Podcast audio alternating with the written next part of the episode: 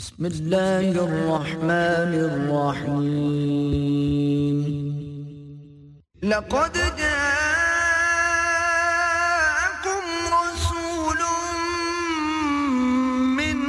انفسكم عزيز عليه ما عنتم حريص عليكم بالمؤمنين رءوف رحيم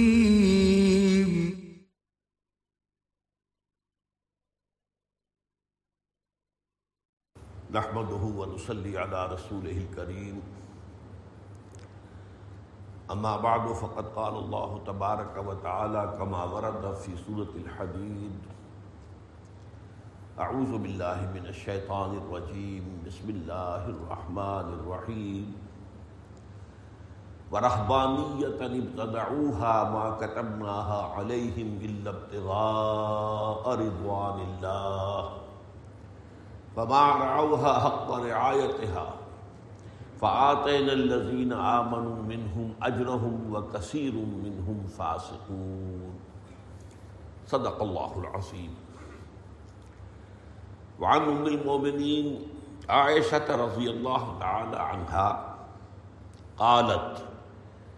قال رسول اللہ صلی اللہ علیہ وسلم من احدث فی امرنا هذا ما ليس منه فہو رد وفی روایت مسلم من عمل عملا ليس عليه امرنا فهو رد رواه البخاري ومسلم رحمه الله وعن جابر رضي الله تعالى عنه قال قال رسول الله صلى الله عليه وسلم اما بعد فان خير الحديث كتاب الله وخير الهدي هدي محمد صلى الله عليه وسلم وشر الامور محدثاتها وكل بدعة ضلالة وكل ضلالة في النار صدق الله العظيم رواه مسلم وابن ماجه احمد والنسائي رحمهم الله رب اشرح لي صدري ويسر لي امري واحلل عقده من لساني يفقهوا قولي اللهم ربنا الهمنا رشدنا واعذنا من شرور انفسنا اللهم ارنا الحق حقا وارزقنا اتباعه وارنا الباطل باطلا وارزقنا اجتنابه اللهم انا نعوذ بك من البدعات اللهم اعذنا من البدعات يا ارحم الراحمين آمین اس سے پہلے کہ میں جو آج کا سبق ہمارا ہے پانچویں حدیث اربئی نویں کی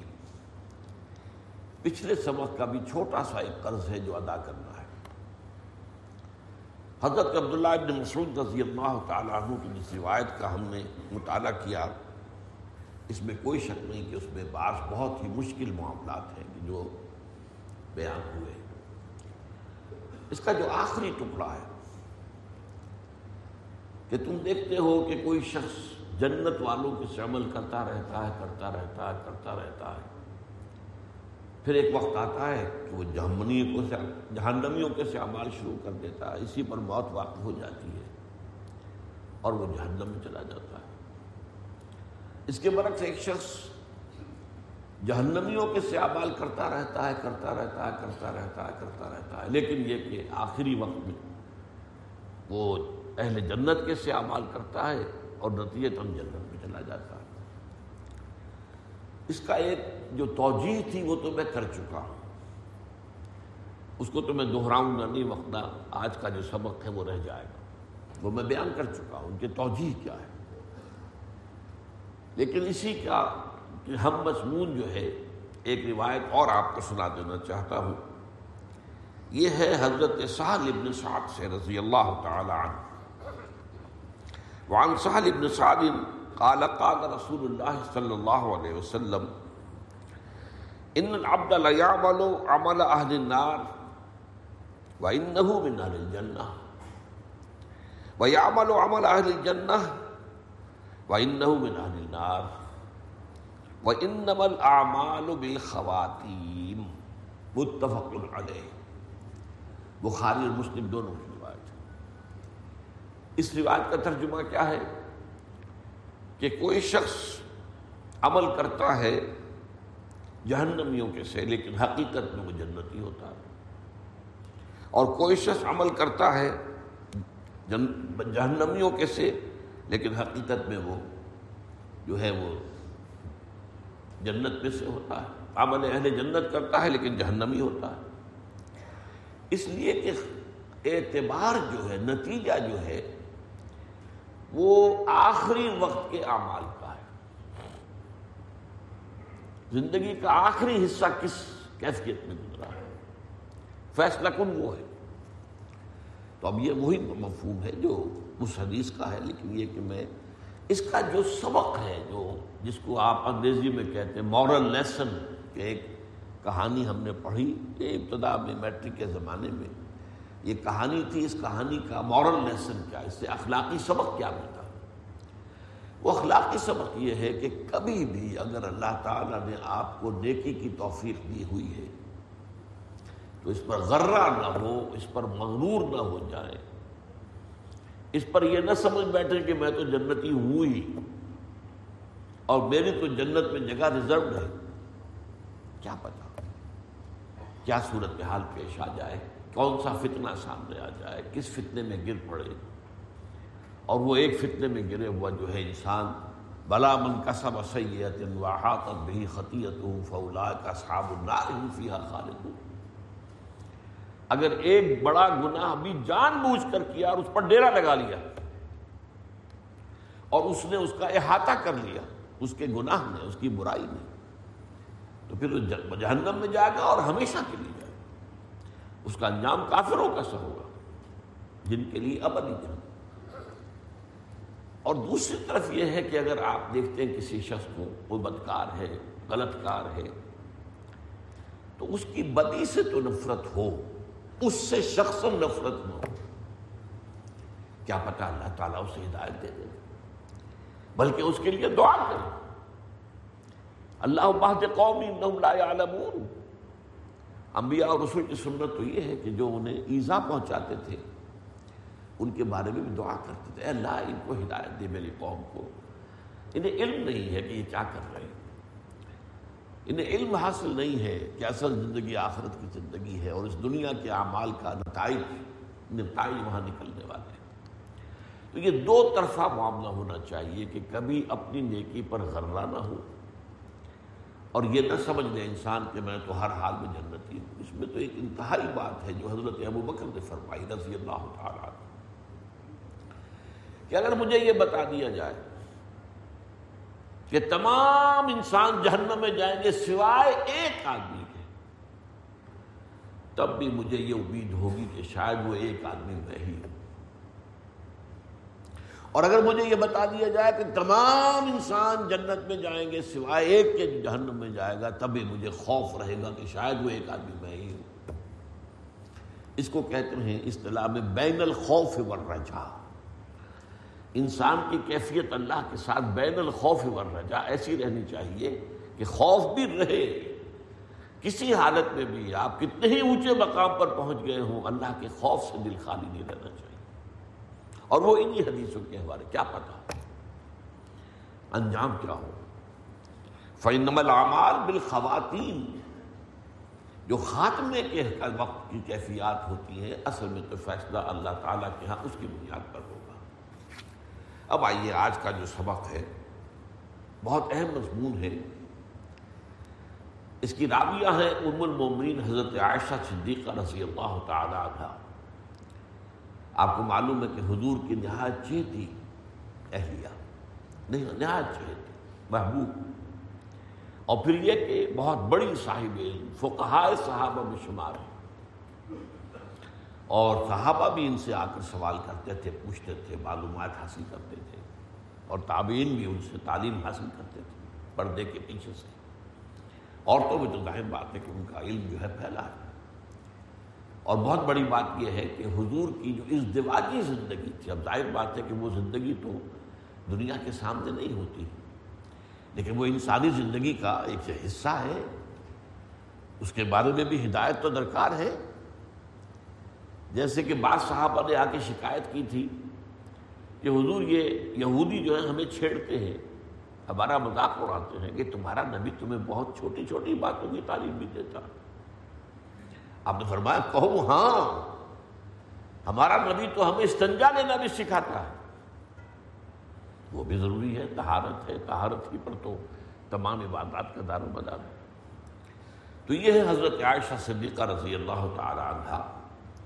وہ فرماتی کہ حضور نے فرمایا صلی اللہ علیہ وسلم من احدث فی امرنا ما لیسا منہ فہو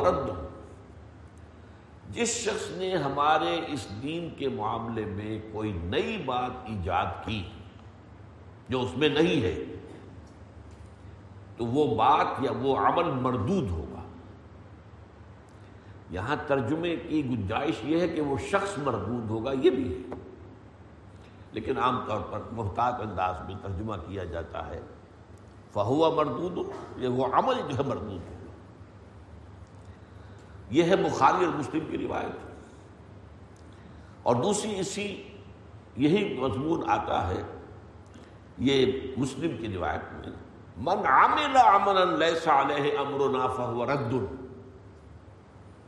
جس شخص نے کوئی عمل کیا ایسا جس پر ہمارا معاملہ نہیں ہے تو وہ بھی مردود ہے وہ عمل مردود ہے اب اس کے ذمن میں میں نے پھر ایک اور حدیث آپ کو سنائی وہ بڑی اہم ہے اس اعتبار سے کہ ہر جمعے کے خطبے میں آپ کو سنتے ہیں اس کے راوی ہے حضرت جابر رضی اللہ تعالی عنہ قال قال رسول اللہ صلی اللہ علیہ وسلم اما بعد اب اس سے معلوم ہوتا ہے کہ یہ بھی حضور خطبے میں فرماتے تھے یعنی خطبے کے شروع میں حمد و ثنا وہ تو ہر خطبے کے شروع میں ہوتی تھی الحمد للہ الحمد للہ نحمد ہو نسعین ہوں ہو ونؤمن به ونتوكل عليه ونعوذ بالله من شرور انفسنا ومن سيئات اعمالنا من يهده الله فلا مضل له ومن يضلل فلا هادي له ونشهد ان لا اله الا الله وحده لا شريك له ونشهد ان محمدا عبده ورسوله صلى الله عليه وسلم اما بعد اب اس حمد و ثنا کے بعد حضور نے ارشاد فرمایا فإن خير الحديث كتاب الله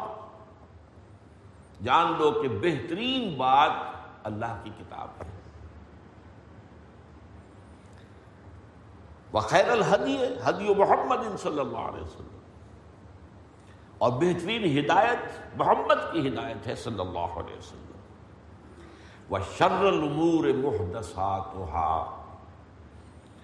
اور تمام معاملات میں بدترین معامال وہ ہیں جو نئے ایجاد کر دیے جائیں بدعت ضلالہ اور جان لو کہ ہر نئی ایجاد کردہ شے ہر نئی ایجاد کردہ دین کا معاملہ وہ گمراہی ہے اور اس حدیث کی ایک روایت جو امام نسائی لائے ہیں اس میں یہ الفاظ بھی ہیں ضلالت فنار ہر گمراہی کا آخری ٹھکانہ تو جہنم ہے یہ آپ ہر جمعے میں سنتے ہیں یہ خطبہ حضور کا اس کا حصہ ہے اب ہمیں غور کرنا ہے کہ یہ دو لفظ آئے ہمارے پاس بدعت اور محدثہ لفظی معنی کیا ہے یہ جو با دال اور عین کا مادہ ہے یہ آتا ہے کسی چیز کا بالکل اثر نو آغاز کرنا اللہ ہے بدی اس سماوات والارض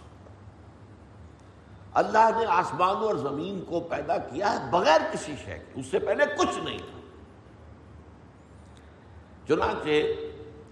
شاہ ولی اللہ دہلی رحمۃ اللہ علیہ کی جو مارکت و کتاب ہے سب لوگ ان کو مانتے ہیں اور تسلیم کرتے ہیں کہ در حقیقت علوم اسلامی کا مجدد وہ شاہ ولی اللہ دہلی ہے قرآن مجید کی طرف لوگوں کو اثر نو متوجہ کرنے والے شاہ ولی اللہ دہلی حدیث کا معاملہ ہندوستان میں انٹروڈیوس کرنے والے اگرچہ ان سے پہلے ایک شخص ہیں شیخ عبد محدث حدیث لگی لیکن جس کا بھی جو خدمت کی ہے شاہ ولی اللہ نے وہ اپنی جگہ ہے ان کی جو کتاب ہے حجت اللہ البالغہ اسلامی فلسفے کی یہ کتاب ہے چوٹی کی اس کا پہلا بات کیا ہے کہ اللہ تعالیٰ کے افعال بنیادی طور پر تین ہے تو اللہ تعالیٰ جو ہے جو بھی کچھ دنیا میں ہو رہا ہے اللہ تعالیٰ کے افعال ہی ہیں اس اللہ کے عزم کے بغیر تو کچھ بھی نہیں ہوتا بنیادی طور پر تین ابداع خلق اور تدبیر ابداع کے معنی کیا ہے کائنات کو بغیر کسی شے کے پیدا کرنا اس کو انگریزی میں کہتے ہیں کریشن ایکس نہیں لو ایکس نہیں لو بغیر کسی شے کے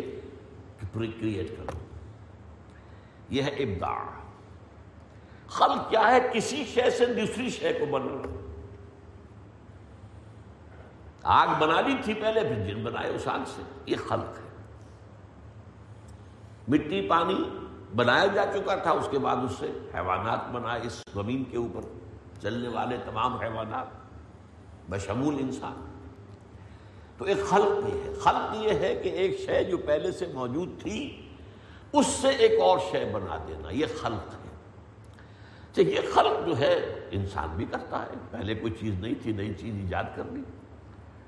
اسی لیے قرآن میں آیا فتبارک اللہ احسن الخالقین خالقین جمع کا سیدھا آیا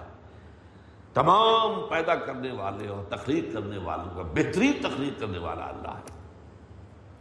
لیکن بدیر ایک ہی ہے ذات بدیر بدیع السماوات والارض اب اس لفظ سے سمجھ لیجئے بدعت اس کو کہتے ہیں جو دین میں کوئی عبادات کے ذمن میں یا ثواب کے حصول کے لیے کیے جانے والے کاموں میں ایسی شے کا اضافہ کر دیا جائے جو پہلے ثابت نہیں جو کتاب و سنت میں نہیں یہ بدعت اجتہاد بالکل دوسری شے ایک نیا مسئلہ پیدا ہو گیا جو پہلے نہیں تھا اب آیا اس میں اب کیا حکم نکالے گا اس کے لیے یہ ہے کہ قرآن و سنت کے محکمات سے نصوص سے حکم نکالیں اور اس پر انتہائی محنت کریں جوہد سے اشتہاد بنائیں اپنے اوپر پوری مشقت لیں یہ اشتہاد اب مثلا حضور نے فرمایا کہ تصویر بنانا حرام حضور کے زمانے میں ہاتھ سے بنتی تھی تصویر کیمرہ نہیں تھا کیمرہ ایجاد ہوا تو مسئلہ پیدا ہو گیا کہ آیا کیمرے کی تصویر کا بھی وہی حکم ہے اس میں اختلاف ہو گیا اشتہادات کے اندر تو اختلاف ممکن ہے چنانچہ بہت سے لوگوں کی اور عالم عرب کے علماء کی اکثریت اس پر ہے کہ کیمرے کی تصویر پر اس کی حرمت کا اطلاق نہیں ہوگا علماء ہند جو ہے ان کی اکثریت جو ہے وہ اس پر متفق ہے کہ اس پر بھی اطلاق ہوگا یہ بھی حرام ہے البتہ کسی سماجی ضرورت کے تحت جو ہے تصویریں کھینچنا جائز ہے مجرموں کی شناخت کے لیے پاسپورٹ کے لیے ویزا کے لیے وغیرہ وغیرہ میڈیکل کی تعلیم کے لیے خاص طور پر بڑی ضرورت ہوتی ہے تو یہ میں نے آپ کو ایک مثال دی اشتہاد کی تو اشتہاد جو ہے وہ اور ہے اسی طریقے سے سائنٹیفک ترقی ہوئی حضور کے زمانے میں اونٹ پر چلتے تھے گھوڑے پر چلتے تھے گدھے پر سوار ہوتے تھے اور تو کوئی سواری نہیں تھی نہ سائیکل تھی نہ موٹر سائیکل تھی نہ کار تھی نہ بس تھی نہ ہوائی جہاز تھی کچھ بھی نہیں تھی اب یہ سائنٹیفک ڈیولپمنٹ ہے یہ بدت نہیں ہے بعض لوگ بحثہ بحثی میں اچھا جی یہ بھی تو اگر تم سمجھتے ہو کہ یہ بدت ہے تو یہ بھی تو بدت ہے پھر کیوں نہیں تم اونٹوں پر سوار نہیں اس کا سوال نہیں ہے یہ چیز جو ہے یہ کوئی عبادت کا حصہ نہیں ہے اس پر کا کام جو ہے وہ نیکی اس پر ثواب کا حصول ثواب کا حصول ہے اس مقصد پہ جس کے لیے آپ سفر کر رہے ہیں اگر آپ دین کی تبلیغ کے لیے سفر کر رہے ہیں تو اس پر آپ کو اجر و ثواب ملے گا چاہے آپ نے ہوائی جہاز پر سفر کیا ہو ریل پر کیا ہو کار پر کیا ہو کسی پر کیا ہو اس مقصد پر ہوگا معاملہ اور چاہے آپ اونٹ پر بیٹھ کے چلے اور برائی کی تبلیغ کریں تو آپ پکڑے جائیں گے تو جو چیزیں ہیں سائنٹیفک انوینشنز ان کا معاملہ بھی اس سے خارج اور اجتہاد کا معاملہ بھی اس سے خارج اصل مسئلہ کیا ہوگا جو عبادات کے نظام میں اور خالص ثواب اللہ کی طرف سے حاصل کرنے کے لیے کوئی کام ایسا ایجاد کیا جائے جس کا کوئی سراغ جو ہے کتاب و سنت میں نہ ہو وہ بدت ہوگی اسی طرح لفظ بہت اصا حد کا لفظ آتا ہے کوئی شے جو پیش آ گئی پہلے نہیں تھی حادثہ ہو گیا اب حادثہ اچانک ایک شے ہو گئی وہ نہ کسی کے پیش نظر تھا نہ کسی کا مقصد تھا نہ کسی کا ارادہ تھا نہ کسی کی خواہش تھی پیش آ گئی اسی طرح ہم کلام کے ذریعے سے جو بات کہتے ہیں اس کو بھی حدیث کہتے ہیں اس سے پہلے تو وہ بات نہیں تھی اب میں نے کہی یہ حدیث اسی لیے قرآن کو کہا کہ حدیث اللہ حدیث اس حدیث قرآن کے بعد اب یہ اور کس شہر ایمان لائے گے اس سے زیادہ مبین شے اس سے زیادہ واضح شے اور ہدایت دینے والی شاید کوئی اور ہے نہیں یہ حدیث تو حدیث اللہ کی ہے حدیث حضور کی ہے حضور کا فرمان تو اسی سے لفظ محدث بنا ہے کوئی نئی چیز ایجاد کر لینا یہ محدث یہ دونوں الفاظ آئے ہیں اصل میں بدعت اور محدث یہ دونوں ان حدیث میں جو میں نے آپ کے سامنے بھی پڑھی ہیں یہ دونوں الفاظ آئے ہیں اب ذرا غور کیجئے سبب کیا ہے کا سب سے پہلا سبب جو ہے وہ یہ ہے عبادت اور عبادات کا جو تصور ہے وہ جب غلط ہو جاتا اس پر تفصیل سے گفتگو میں کر چکا ہوں عبادت جامع لفظ ہے پوری زندگی میں ہما وقت ہما تنگ ہما وجوہ اللہ کی اطاعت اس کی محبت سے سرشار ہو کر یہ چونکہ بہت مشکل کام ہے اس میں بہت سی رکاوٹیں ہیں اس لیے اللہ نے عبادات دی ہے نماز روزہ حج یہ عبادات ہے تو عبادت ورسس عبادات جب یہ تصور ذہن سے ختم ہو جائے گا اور عبادت کی ہم گیریت ختم ہو گئی تو اب عبادات پر زور بڑھنا شروع ہو جائے گا سارا نیکی کا جذبہ پوری نیکنیتی کے ساتھ اچھی طرح سمجھ لیجیے میرے ایک ایک لفظ نیکنیتی کے ساتھ چونکہ عبادت کا تصور ہماگیر تصور جو ہے جامع تصور ہے وہ ذہنوں سے اوجل ہو گیا تو اب نیکی جو ہے وہ ساری مرتکس ہو جائے گی ان عبادات کے اوپر ان عبادات میں غلو ہوگا حد سے آگے بڑھنے کی شکل ہوگی توازن سے آگے بڑھنے کی شکل پیدا ہو جائے گی اس لیے کہ اب میں اس کی ایک مثال آپ کو دوں آپ ایک تشت میں پانی ڈالتے ہیں فرض کیجئے ایک انچ دو انچ اس کی اونچائی ہے اسی کو کسی جار میں کسی اس میں ڈال دیجئے وہ دس انچ ہو جائے گا نئی جو معاملہ ہے دین کا عبادت کا جب سکڑتا ہے عبادات میں آ گیا محدود ہو گیا تو عبادات میں غلو پیدا ہو جائے گا اضافہ ہوگا نئے نئی چیزیں اس پہ شامل کی جائیں گی اور یہ پورے خلوص سے ہوگا نیکیتی سے ہوگا یہی تصور ہے جس کے لیے میں نے آپ کو آیت سنائی سورہ حدید کی وہ رحبانیتوہ یہ دیکھیے بدت کا لفظ آیا ابتدا بدت سے باب افتعال ابتدا یہ جو حضرت مسیح علیہ السلام کے پیروکار تھے بہت نیک لوگ تھے بہت خدا ترس تقوا کا خشیت الہی کا ان پر بہت غلبہ تھا کیونکہ حضرت مسیح اور حضرت یاہیا یہ دونوں ان کے لیے سب سے عظیم شخصیت تھی اور دونوں نے شادی نہیں کی دونوں انتہائی زاہد تھے انتہائی زاہد دنیا سے کوئی سروکاری نہیں رکھا لہذا ان کے جو متبعین تھے ان کے اندر بھی یہ غلو پیدا ہو گیا اور پھر ظاہر بات ہے کہ اس سے انہوں نے رحبانیت کا نظام بنا دیا ساری عمر شادی نہیں کریں گے بس خانقاہوں کے اندر پوری زندگی گزارنے میں اور ابتدائی زمانے میں تن ان کے ہاں ایسے ایسے سینٹس جو کہلاتے ہیں سینٹس سینٹ فلاں سینٹ فلاں ان کے اندر تن ایسے لوگ تھے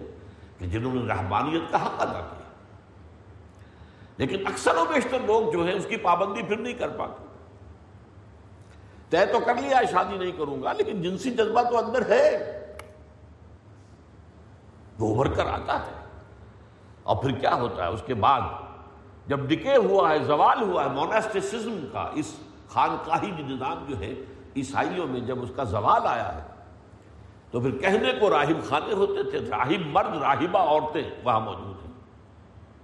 لیکن ایک تو یہ کہ عورت اور مرد کا یہ قرب جو ہے یہی ایک قیامت ہے اب ظاہر بات ہے وہاں پر سب کچھ ہوتا تھا زناکاری کاری ہوتی تھی حرام کے بچے جو ہے ولادت ہوتی تھی اور ان کے تہخانوں میں ان کی قبریں بنتی تھیں اور یہ چیزیں میں جو کہہ رہا ہوں یہ خود ہسٹری آف کرسچین پر کتابیں لکھی گئی ہیں بڑی بڑی انہوں نے خود لکھا ہے یہ سارے معاملے اس لیے کہ فطرت کے انتقالوں کے خلاف غیر فطری قدغنے لگانا دریا بہہ رہا ہے آپ اس کے آگے ایسے ہی کوئی چیز بند باندھیں تو بھاگ کے لے جائے گا ہاں پہلے اس کو ڈائیورٹ کیجیے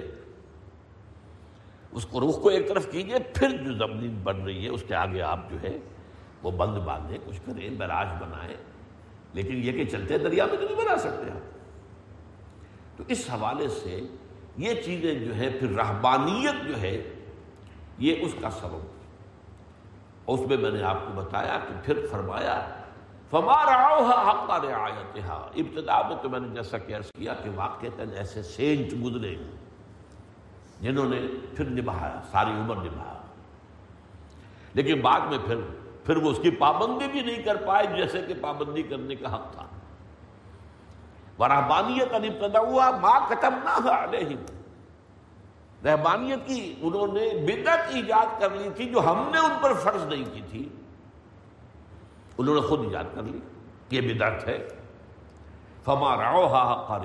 ہا پھر وہ اس کی پابندی بھی نہیں کر سکتے جیسے کہ پابندی کرنے کا حق تھا حکم الکثر حکم الکل کچھ لوگ مستثنا نکل آئے میں خود مانتا ہوں جنہوں نے وہ رحمانیت کے تقاضے پورے کیے پوری عمر لیکن یہ اکثریت کا معاملہ نہیں تھا حکم الکثر حکم الکل اکثریت کا جو معاملہ ہوگا اسی پر کل کا اطلاق ہم کر سکتے ہیں اس لیے فرمایا فما رہا ہمارے آئے تھے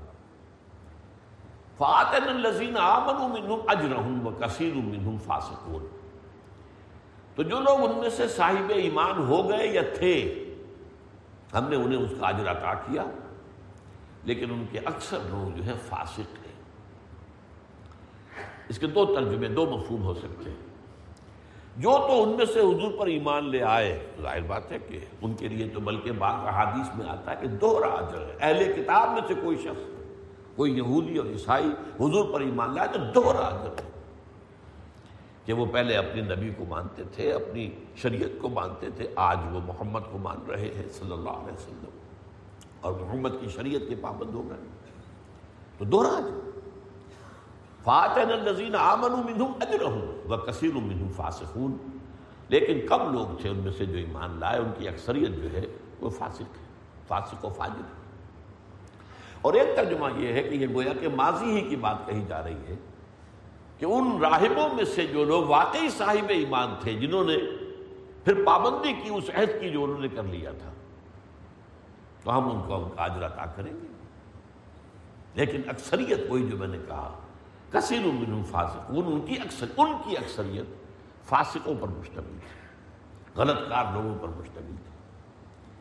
اور یہ آپ نوٹ کر دیجئے یہ ایک حقیقت واقعی ہے کہ حضرت عیسیٰ کے پیروکاروں میں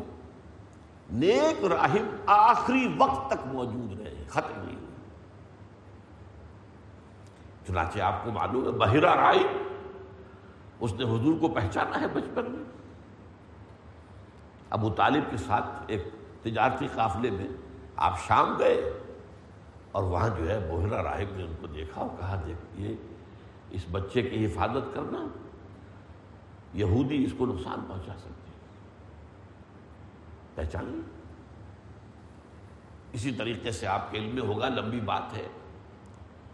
حضرت سلمان فارسی رضی اللہ تعالی جن کا مقام اس درجے میں ہے کہ حضور فرماتے سلمان و منا اہل البیت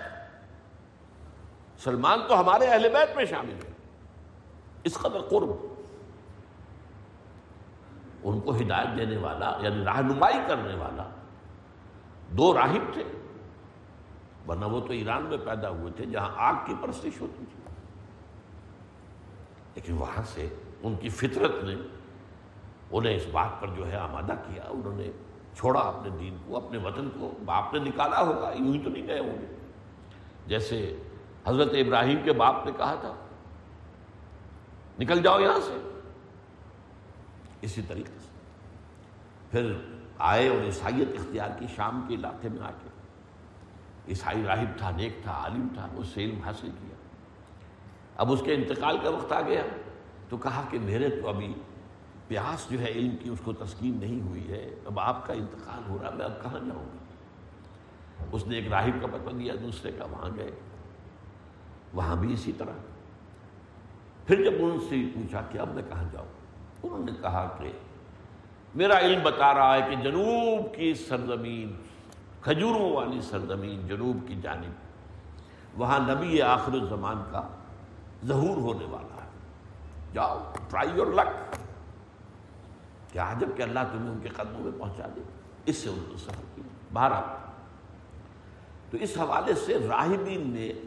اچھے راہب حضور کے دور تک موجود اور بہت سے عیسائیوں کے اندر بہت بڑا علم حضور کے دور تک موجود تھا نجاسی نے جیسے پہچانا ہے سورہ مریم کی آیات سنی اور اس نے کہا یہ تو جو کچھ اس میں بیان کیا گیا ہے عیسیٰ کے بارے میں حقیقت میں عیسیٰ اس سے ایک بال برابر دن کا برابر بھی زیادہ نہیں ہے اور ہرکن نے جیسے پہچانا ہے ابو سفیان سے لمبا مکالمہ ہے اب وہ بیان نہیں میں کر سکتا وہ گئے ہوئے تھے تجارت کی قافلہ لے کر ابھی کافر تھے تو ہرکل نے سن لیا تھا کسی نبی کا ظہور ہوا ہے وہ دعوت دے رہا ہے دعویٰ کر رہا ہے نبوت اس نے بلایا کوئی عرب قافلہ آیا ہوا حجی آیا ہوا یروشلم پہنچ گئے وہاں جا کے جو ہے جو مکالمہ ہوا ایک ایک سوال کرتا جا رہا ہے سرچنگ کوشچنس یہ ایسے کوشچن تھے جیسے وکیل جو ہے نا وہ جنا کر کے حقیقت اندر سے برامد کراتا ہے ایسے سوالات ہیں وہ ایک لمبی داستان سیرت کی کتابوں میں پڑھ گئے اس کو ساری بات ختم ہو گئی تو اس نے کہا جو کچھ تم کہہ رہے ہو اگر وہ صحیح ہے حالانکہ ابو سفیان خود کہتے ہیں کہ میرا جی چاہتا بار بار کہ میں جھوٹ بولوں اور محمد کے خلاف بولوں صلی اللہ علیہ لیکن پھر مجھے خیال آیا یہ میرے ساتھ اور جو عرب آئے ہوئے ہیں کیونکہ وہ تو پورے قافلے کا ایک وفد پہنچا تھا یہ کیا کہیں گے اتنا بڑا سردار جھوٹ بول رہا تو جھوٹ نہیں بولا ساری باتیں صحیح کری پھر اس نے کہا کہ اگر جو کچھ تم نے کہا وہ صحیح ہے تو میرے قدموں کی جو زمین ہے اس پر قبضہ اسی نبی کا ہوگا یعنی فلسطین پر شام پر وہ آئے گا یہاں پہ اس کا قبضہ ہوگا اس کی خبر نہیں اس کی تو اس حوالے سے جیسا کہ میں نے کہا کہ رحبانیت کا معاملہ اور کچھ حقیقی عیسائیت جو ہے وہ کچھ عرصے تک کچھ لوگوں میں موجود تھی حضور کی ست تک اس پر میں تفصیل سے گفتگو کر چکا ہوں کہ سورہ معدہ کے دو مقامات میں بظاہر ایک دوسرے سے تعارض ہے اس کا سبب کیا ہے حضور کے زمانے میں عیسائی جو ہے اکثر و بیشتر حضور سے صحابہ سے محبت کرتے تھے معاندانہ اور مخالفانہ رد عمل نہیں تھا جیسے جائشی کا نہیں ہوا کا نہیں مقوقس پیٹری آرک آف الیگزینڈریا اس کا نہیں ہوا یہودی دشمن تھے تو گویا کہ ان میں فرق تھا اور اس وقت یہودیوں اور عیسائیوں میں بھی بڑی سخت دشمنی تھی بڑی سخت لیکن یہ کہ اس کے بعد جو کہا گیا ہے کہ یہ یہودی اور عیسائی ایک دوسرے کے دوست ہیں وہ آج کے دور کے بارے میں کہا گیا وہ پیشن گوئی ہے وہ آج کے حالات بعض بعض اہل ایمان تم یہود و نصارہ کو ولی نہ بناؤ لا تتخذ الیہود و نصارہ اولیاء بعض اولیاء یہ آج کے لیے بہرحال تو پہلی بات جو میں نے عرض کی آپ کے سامنے کہ بدعات کا سبب کیا ہے جب عبادت کا تصور محدود ہو جائے تو عبادات پر سارا زور ہو جاتا ہے اور اس میں غلوب پیدا ہوتا ہے اور اسی کی آخری شکل رحمانیت ہے اسی کے بند میں ایک حدیث میں آپ کو سنا دیتا ہوں یہ حضرت انس سے ہے رضی اللہ تعالی عنہ انہوں نے بیان کیا کہ صحابہ میں سے تین انہوں نے ازواج متحرات کے حضور کی تھی ان کے پاس آ کے معلوم کیا عبادت کا معاملہ عبادات کا معاملہ حضور رات کو کتنی دیر جاگتے ہیں نماز پڑھتے ہیں قیام اللیل کتنا کرتے ہیں حضور مہینے میں کتنے روزے رکھتے ہیں نفلی وغیرہ اب جب انہیں سازواج متحرات میں تو کوئی چھپایا نہیں حضور کی زندگی جو ہے وہ تو کھلی کتاب تھی تو انہوں نے سوچا یہ عبادت تو کم ہے ان کے کے خیال میں تو یہ تھا کہ حضور قبر لگاتے ہی نہیں ہوں گے بستر کے ساتھ تقالوہا کے الفاظ آتے انہوں نے قلیل سمجھا اس کو لیکن اپنے آپ کو اطمینان دلایا کہ خیر یہ تو حضور کا معاملہ ہے حضور سے تو گناہ سرزد ہو ہی نہیں سکتا یہ ہمارا معاملہ نہیں ہو سکتا ہم تو گناہ گار لوگ ہیں تو ایک نے کہا میں ساری عمر کھڑا ساری رات جو ہے عبادت کروں دوسرے کہا میں ہمیشہ روزہ رکھوں گا کبھی نہیں کروں تیسرے نے کہا میں ساری عمر شادی نہیں کروں حضور کو اطلاع مل گئی طلب فرمایا اور جواب طلبی کی کیا آپ نے یہ بات کہی ہے کہ جی ہاں ہم نے کہی بہت غضبناک انداز ہے اس میں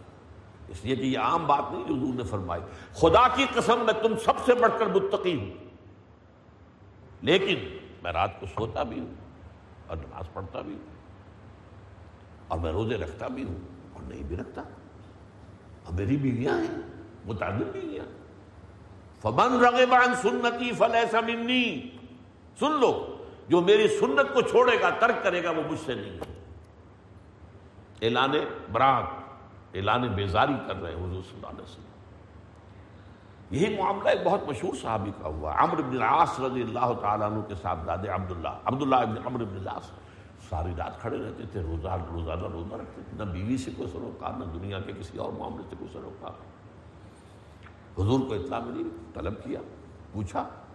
یا عبداللہ اولم اخبر انک تحسوم النہار و تقوم اللیل اے عبداللہ مجھے یہ خبر دی گئی ہے کہ تم ساری رات کھڑے رہتے ہو اور ہمیشہ گزر بلا یا رسول اللہ کیا جھوٹ تو نہیں بول سکتے تھے فرمایا لا فن ہرگز مت کرو ایسا فَإِنَّ لِزَوْجِ کالے کا حقاً وَإِنَّ لِزَوْرِ کالے کا حقاً وَإِنَّ لِنَفْسِ کالے کا حقاً تمہارے نفس کا بھی تم پر حق ہے تمہاری بیوی کا بھی تم پر حق ہے تمہارے ملاقاتیوں کا بھی تم پر حق ہے تو یہ توازن جو ہے در حقیقت یہ ختم ہوتا ہے جب میں نے بتایا آپ کو عبادات پر غلوم ہوتا ہے زیادتی ہوتی ہے اور یہ ہوتی ہے خلوص کے ساتھ لیکن دوسرا بڑا سبب ایک اور ہے اس کا سبب جہالت غفلت اگر روح عبادت نکل جائے